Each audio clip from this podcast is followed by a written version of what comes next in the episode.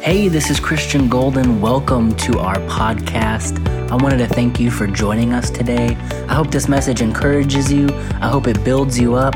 Enjoy the message.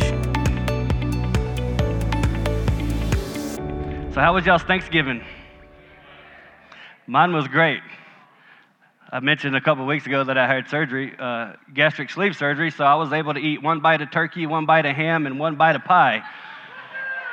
So, but I got to do it every four hours. so I always enjoy the week before Thanksgiving, especially now with all this high tech uh, videos, the social media outlets. Uh, Facebook page is always flooded with hundreds and hundreds of ideas and recipes for all kinds of turkeys. Have y'all been seeing those, or is just me? Yeah, turkey, baked turkeys, fried turkeys, smoked turkeys, turkey sandwiches, um, grilled turkey kebabs turkey and dumplings. I've never heard of such a thing. And yes, even turkey tacos. Couldn't believe it.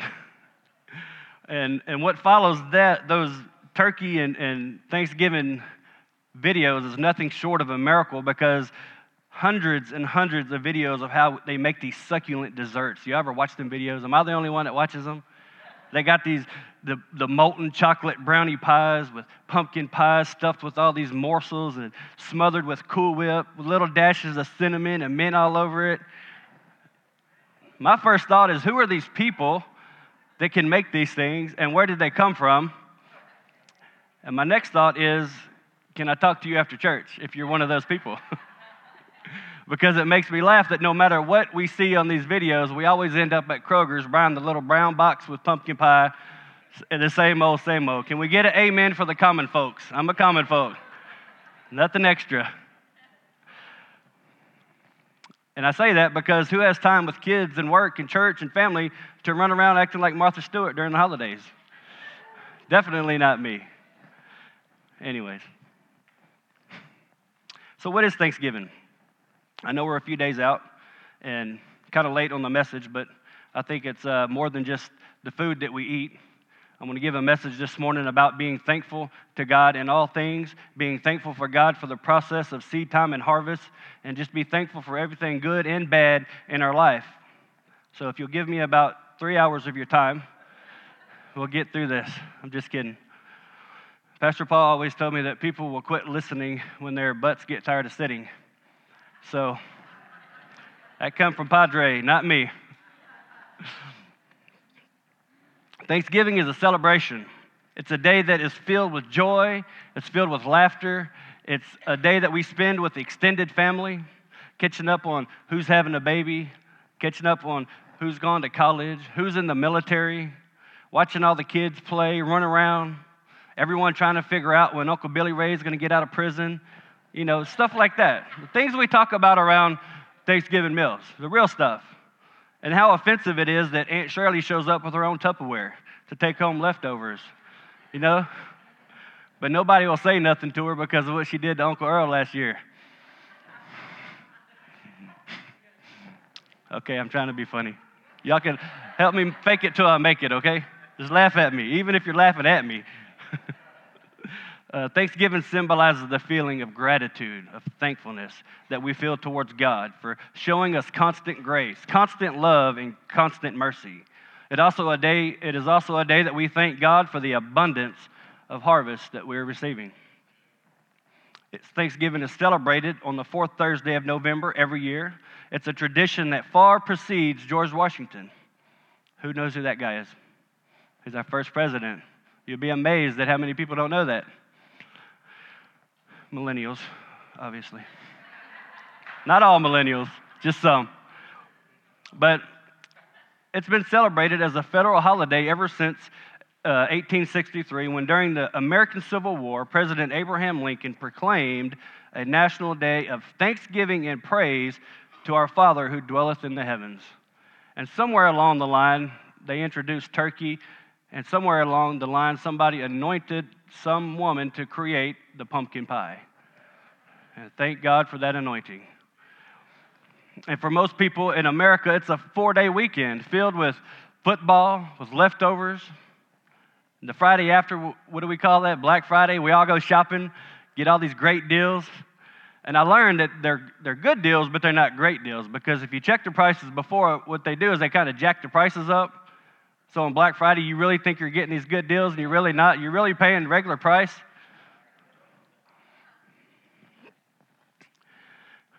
Yeah, I know.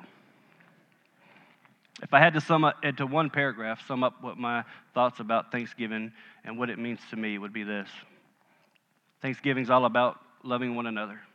Thanksgiving is all about caring for the less fortunate. One of the great things that we do here at our church is we always make baskets and Thanksgiving meals, and we prep the entire thing the turkeys, the hams, all the groceries that go along with it, and we bless families with that. And I think that's an amazing thing because that's how you reach people's heart is through food.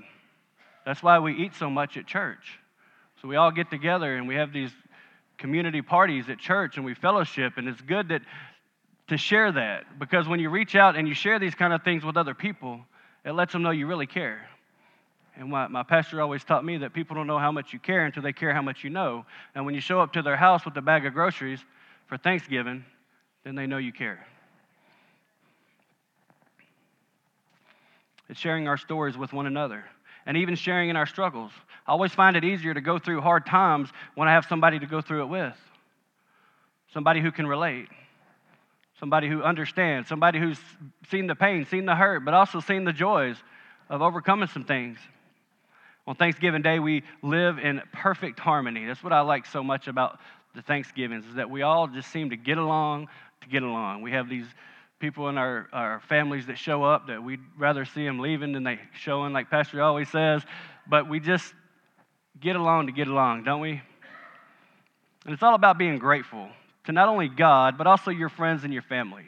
King David wrote in Psalms 107 8, Oh, that men would give thanks to the Lord for his goodness and for his wonderful works to the children of men. So, how many of y'all woke up on Thanksgiving Day and said, Thank you, Lord? Thank you, Lord. Thank you for your goodness. Thank you, Father, for the wonderful works that you have done in my life. Thank you for allowing me to see another day. Thank you for my salvation, Lord Jesus. Thank you that your Son died on my cross for me instead of me. Thank you for my home. Thank you for my family. Thank you for my job. Thank you for my kids. We could spend the first hour in the morning in prayer just thanking God for all the things that He's done for us and protected us from before we even get out of the bed. 1 Thessalonians 5:18 it says in everything give thanks for this is the will of God in Christ Jesus our Lord. One of the things that the only thing that I dislike about Thanksgiving the only thing that I dislike about Thanksgiving is that, that that's the only day that we tend to call other people. That's the only day that we'll reach out to people that we don't normally talk to. And I know that's a Thanksgiving tradition where we all come along and get along to get along, but I think maybe we could start a new tradition. That we could reach out and love the ones that we don't normally love in our house and our, in our families. You know what I'm saying? Can we do that? Can we work towards that? Be a little better with that? I've gotten calls from my mom's, uncles, grandma's, sisters, cousins, nephews' dog wanting to tell me thanks, happy Thanksgiving. I don't know you. You know, how many of y'all do y'all get these group text messages? One thing that really burns my cornbread on Thanksgiving Day is to get a group text message with 20 numbers that I don't even recognize. I appreciate the thought, but does it mean anything? I'm about done with myself and I'm ready to throw it in the trash. I want, to, I want relations. I want to see your eyes. I want to feel your passion. I want to feel your heart. When I think about Thanksgiving, it reminds me of the farmers of America who makes me, it makes me think of all the work that goes on in order for us to be able to celebrate the things we celebrate in Thanksgiving. In order for us to have these wonderful meals and these, these joyous family gatherings that we have, Thanksgiving and Christmas, and, and these feasts that we share together, Easter.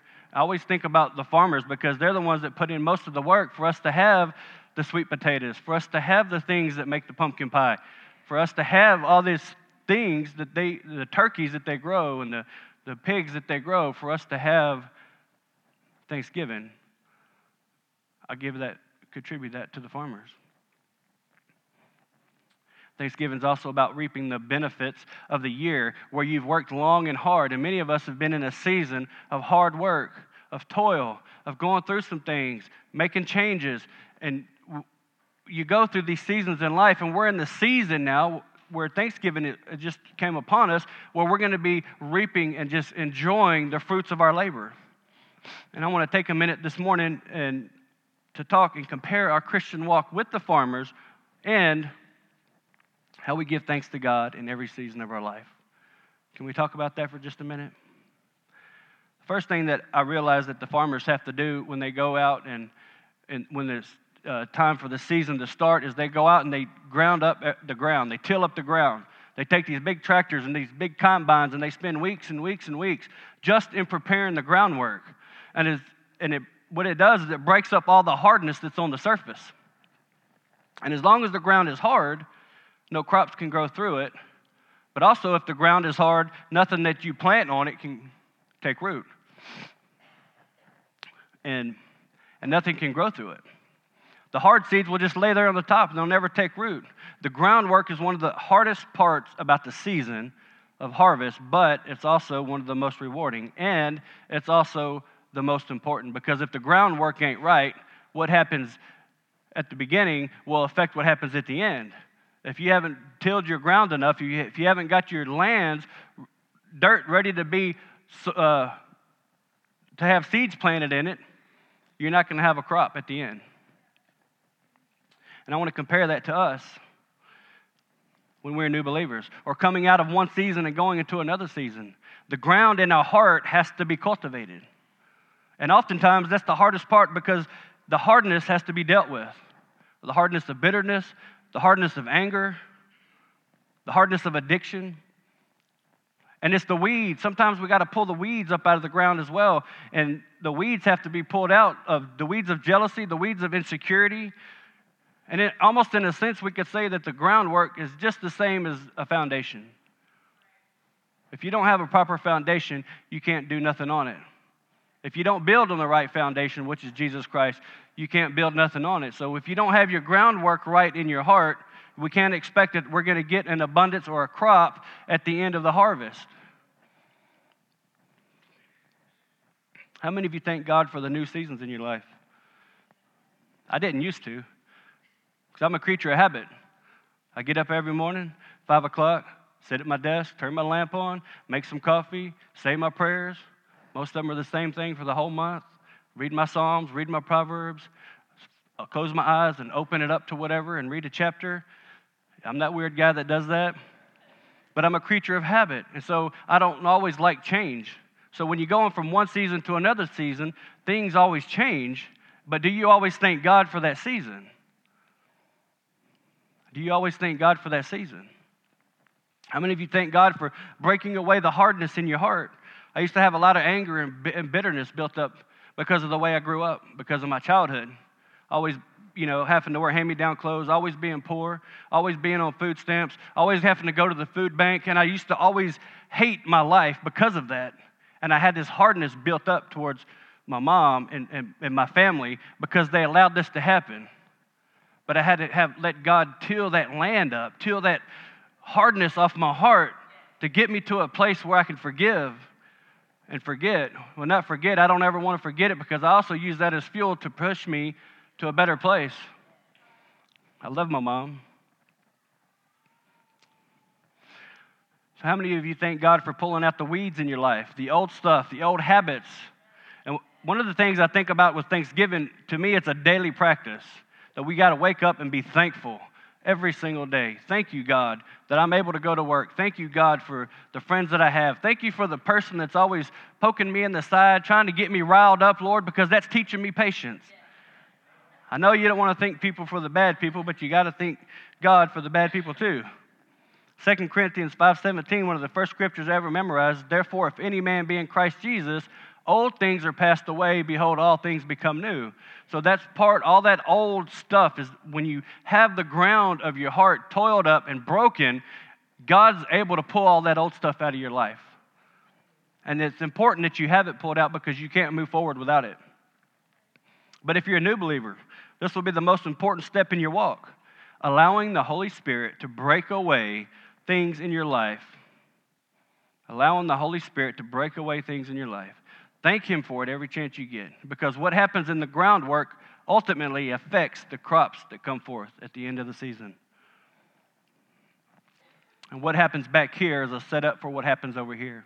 If the groundwork isn't right, nothing else will be right. If you're already a Christian, this step is also just as important because just because you grew wheat last season don't mean you're going to grow wheat this season. Y'all follow me?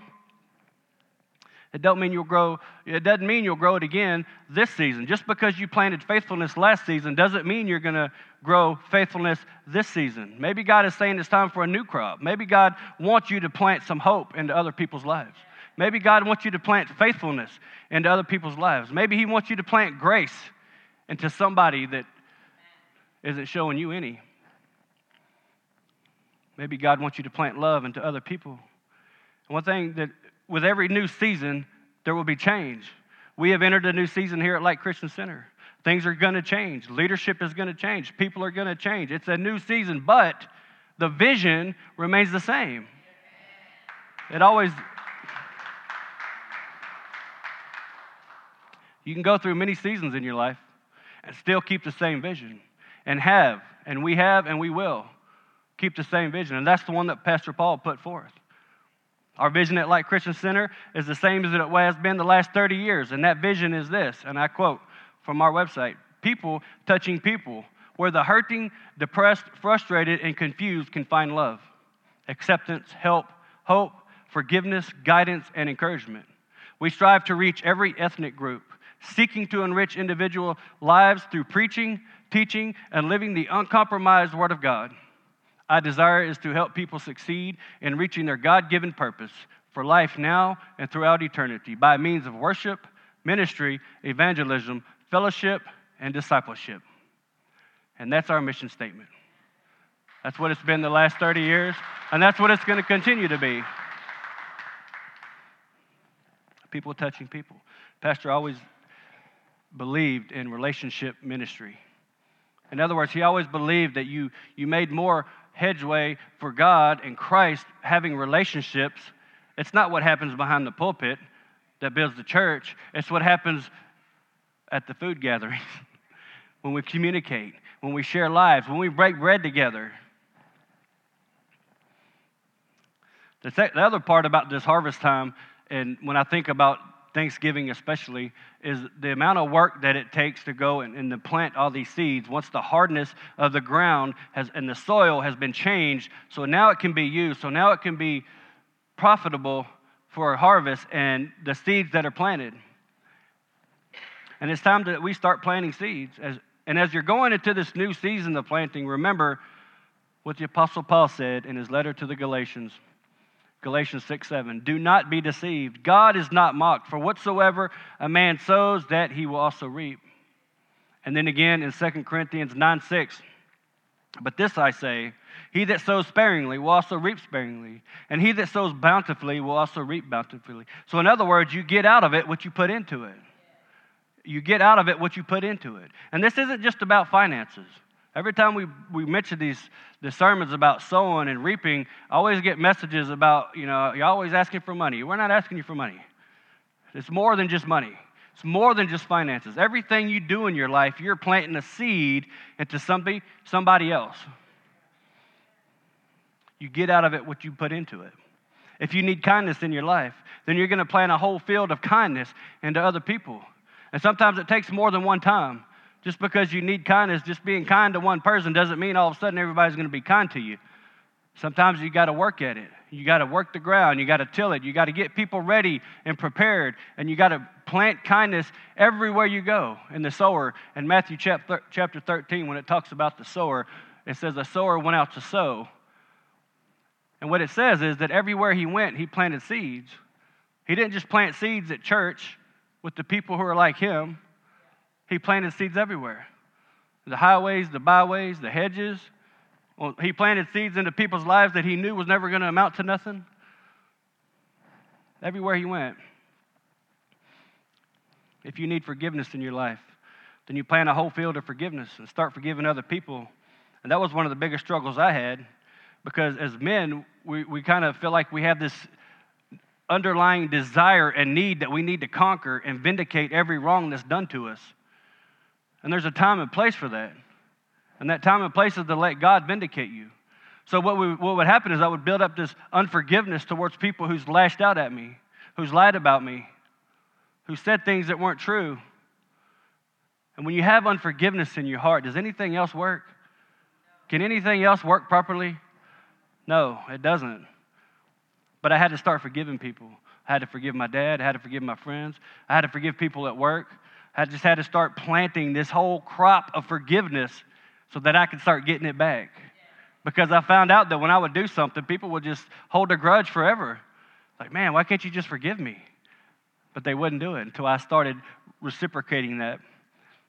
If you need increased finances in your life, you plant a whole field of finances and start sowing into other people's lives. When it, start, when, when it comes to your harvest, to your harvest, you can't reap more than you can sow. Now, there's a scriptures that talk about reaping and sowing fields that doesn't belong to you, but that's taught, there's a different level for that. There's different requirements for that. What I'm talking about and what I'm concerned with is if you've only planted one acre of corn, how much are you going to get back? One acre of corn. You can't reap more than you've sown. So, as you're going along in your life, my point is make sure you're planting every chance you get, not just enough to get by, but plant enough for to have an abundance. Because I have found that in my life, that my ability to sustain in my season of need is often direct result of what I planted in my season of plenty.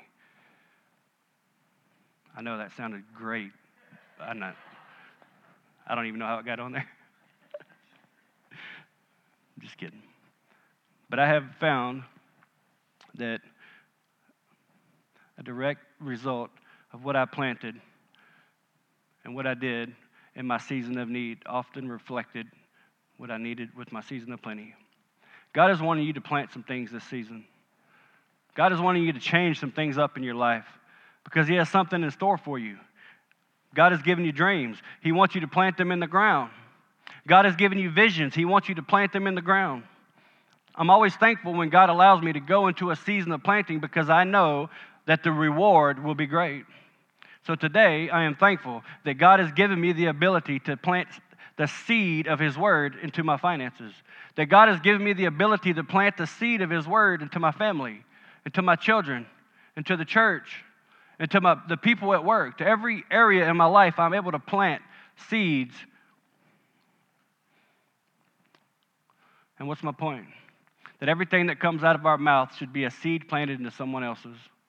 Everything that we do as men and women, as believers of the Lord Jesus Christ, should and ought to and must be a direct path to Jesus Christ.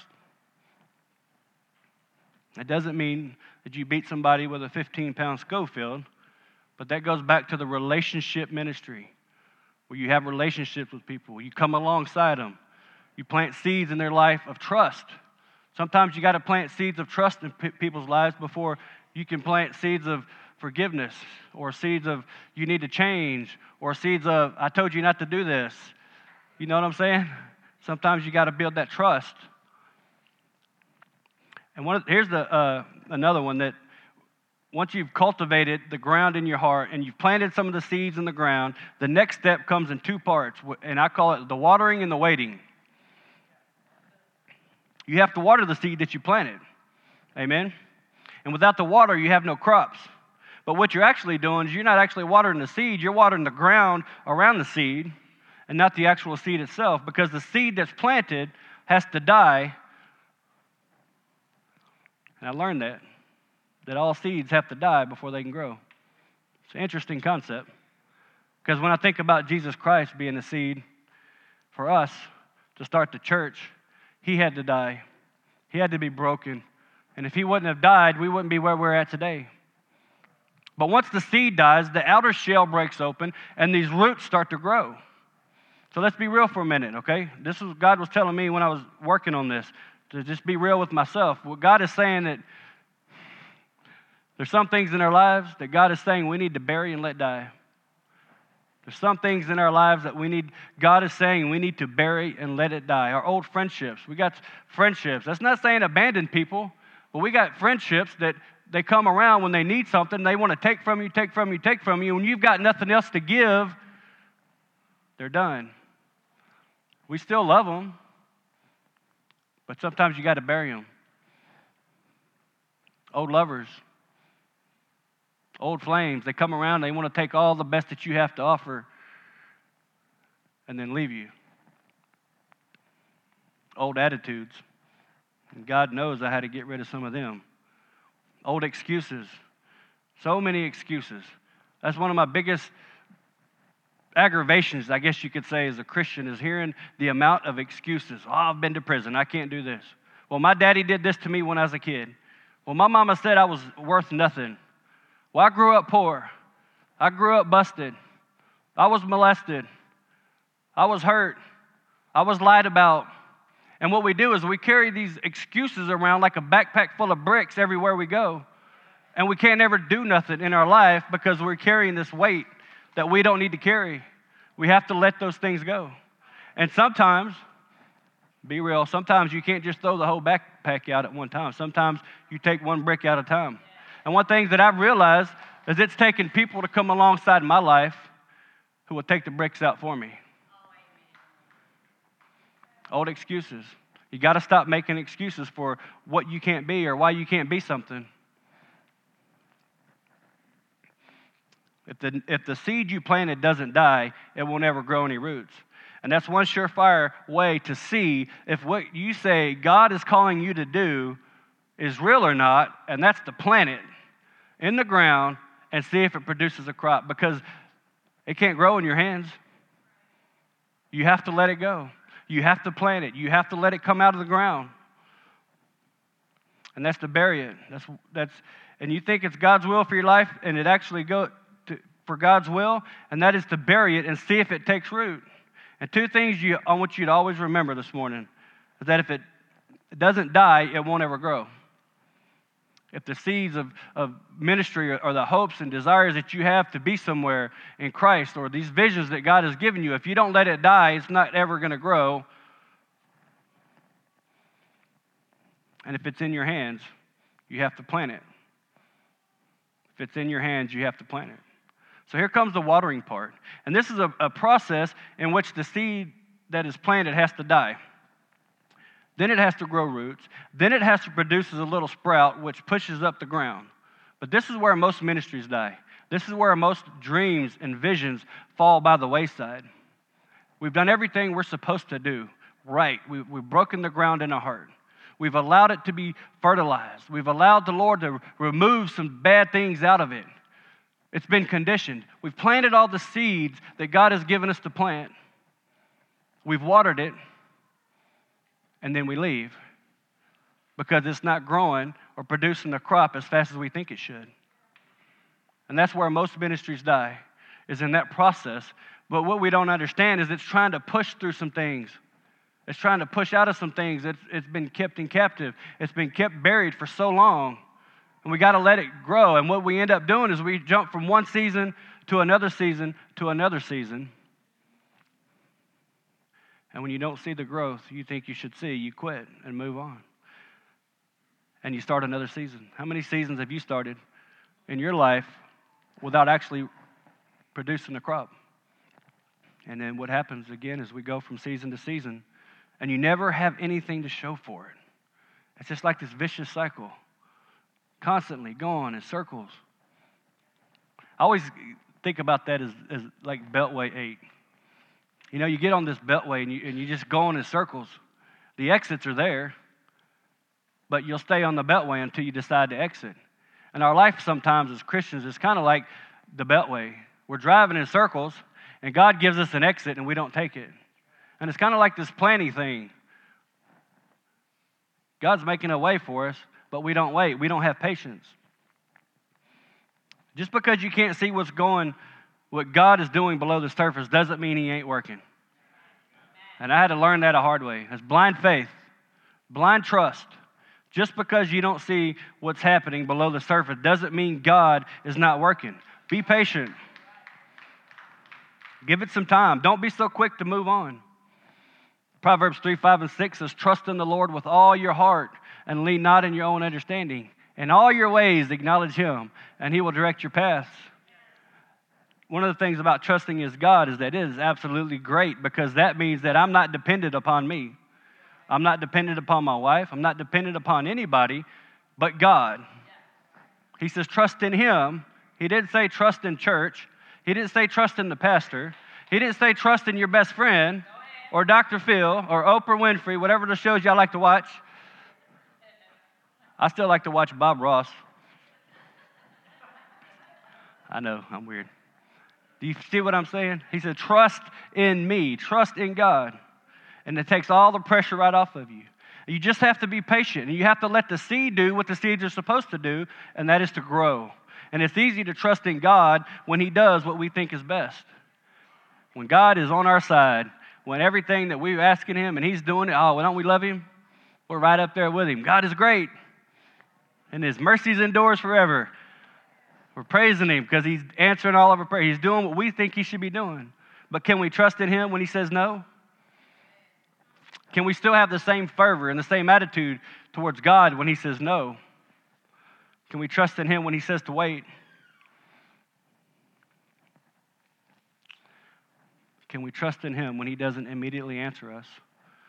And even still, can we trust in Him when He says no? I want to share a story I've shared before, but many years ago, I was working on a, a turnaround, and I, I, actually transferred into the I&E shop at ExxonMobil in Mont Belvieu. And I was the only contractor in there that actually worked in the I&E shop. I was the only contractor in the entire plant that was certified to rack in and rack out these 41,600 volt breakers. And you got to wear these 100 calorie flash suits. They, they, and I said that because they spent all this money on training for me. Well, they had a hiring program. And so I went and took my test. And I was so excited. And when I came back, my first line supervisor told me, he said, Tim, guess what? If your name's on the list, we're not even going to interview nobody. You got the job. And man, I ran around that plant anointing every beam. Anointing, I started picking out where I'm gonna put my desk. I got out the catalog, started ordering my tools, my uniforms, and I was naming it and I was claiming it and I was praising God. Uh, remember that, babe? I was so happy. Oh, this is my retirement job. This is my lifetime job that I've always wanted. And my first line, Larry Menard, I'll never forget him. He was a hardcore Christian. He came out to me. I just got off the JLG. I was changing some lights, and I came down, and he had tears in his eyes. And he said, Tim, I'm sorry, but your name wasn't on the hiring list. And it broke my heart. And I started crying. And it, because that was my retirement, that was my life. I'd prayed it. I just knew God was going to give me that and he didn't. It just crushed my whole spirit. I didn't even want to work anymore. I didn't even want to be there anymore.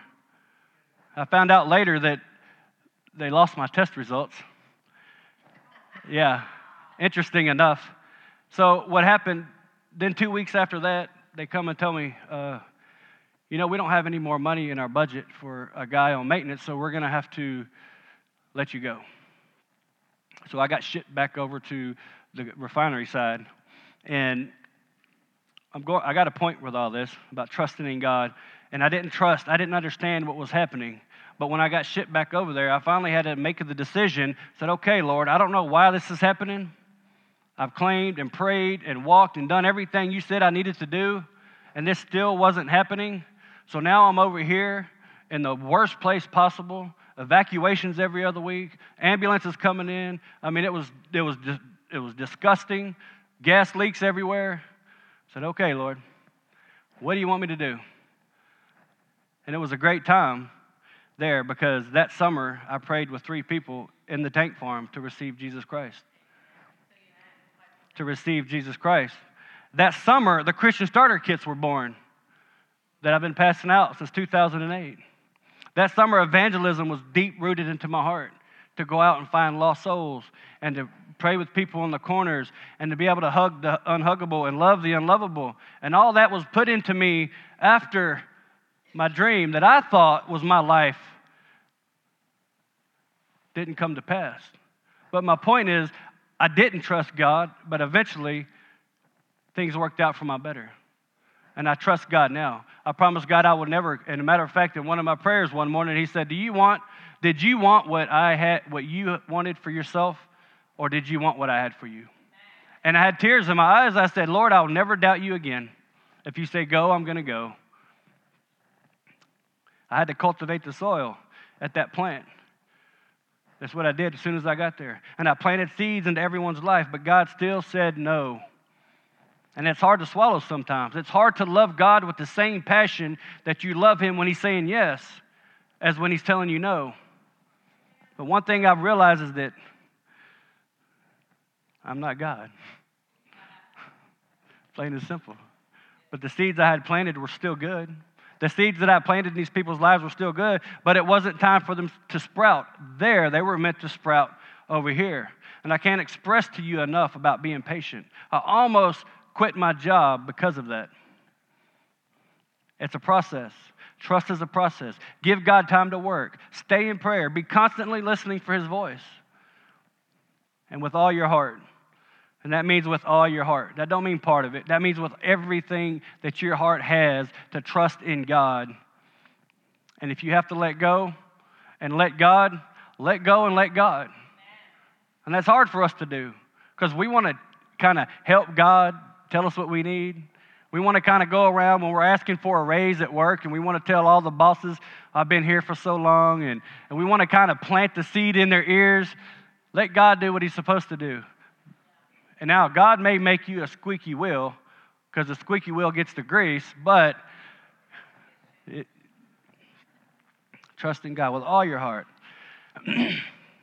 and that also means that once you've planted the seeds into the soil, once you've planted seeds into other people's life, once you've planted your seeds of ministry, don't go back and dig it up to see if they're growing because then you got to start the process all over again. If they're meant to grow, they will grow. It's easy to acknowledge God when all his answers are yes. It's easy to acknowledge God when you get what you want. That's one of the biggest struggles I've ever had in my life was to acknowledge and trust in God when I didn't hear what I thought he should be saying. So here we are. It's harvest time. You've cultivated the ground, you've planted the seeds, you've watered, and you've waited. Now it's harvest time. This is the best part of the season, right? Amen. This is what we have, this is what we've been working for. And it's a time for rejoicing. It's a time to rejoice for all the year's worth of labor. And here's one of Pastor's four by four scriptures. Philippians 4 4 says, Rejoice in the Lord always. Again, I say rejoice. Rejoice in the Lord. Rejoice. Sometimes I had a struggle on, on figuring out what actually rejoicing was because I don't leap and I don't jump. So I don't know how else to rejoice. So I just raise my hands and just say, Thank you, Jesus. Thank you, God. I'm alive. I'm breathing. I got good health. One ear is bigger than the other, but I thank you, Lord, for my bigger ear. Y'all didn't even know that, did y'all? Y'all didn't even notice that. See, that just says how much how well y'all pay attention. At harvest time, we also get to enjoy the fruits of our labor. Ecclesiastes 5 18 and 19 says, Here's what I have seen. It is a good and fitting for one to eat and drink and to enjoy the good of all his labor, in which he toils under the sun all the days of his life, which God gives him, for it is his inheritance. Thanksgiving is a time of reflection. One of the great things about reflecting on where you came from is you get to look at it from an eagle's perspective. Me and Daryl were always talking about the lion and the eagle. The lion and the eagle. And when you're the lion, you're down on the ground, you're pouncing, you're roaring, you're just busting through things, trying to live your life, get the kids to daycare, and you, do, you don't have that thousand yard view.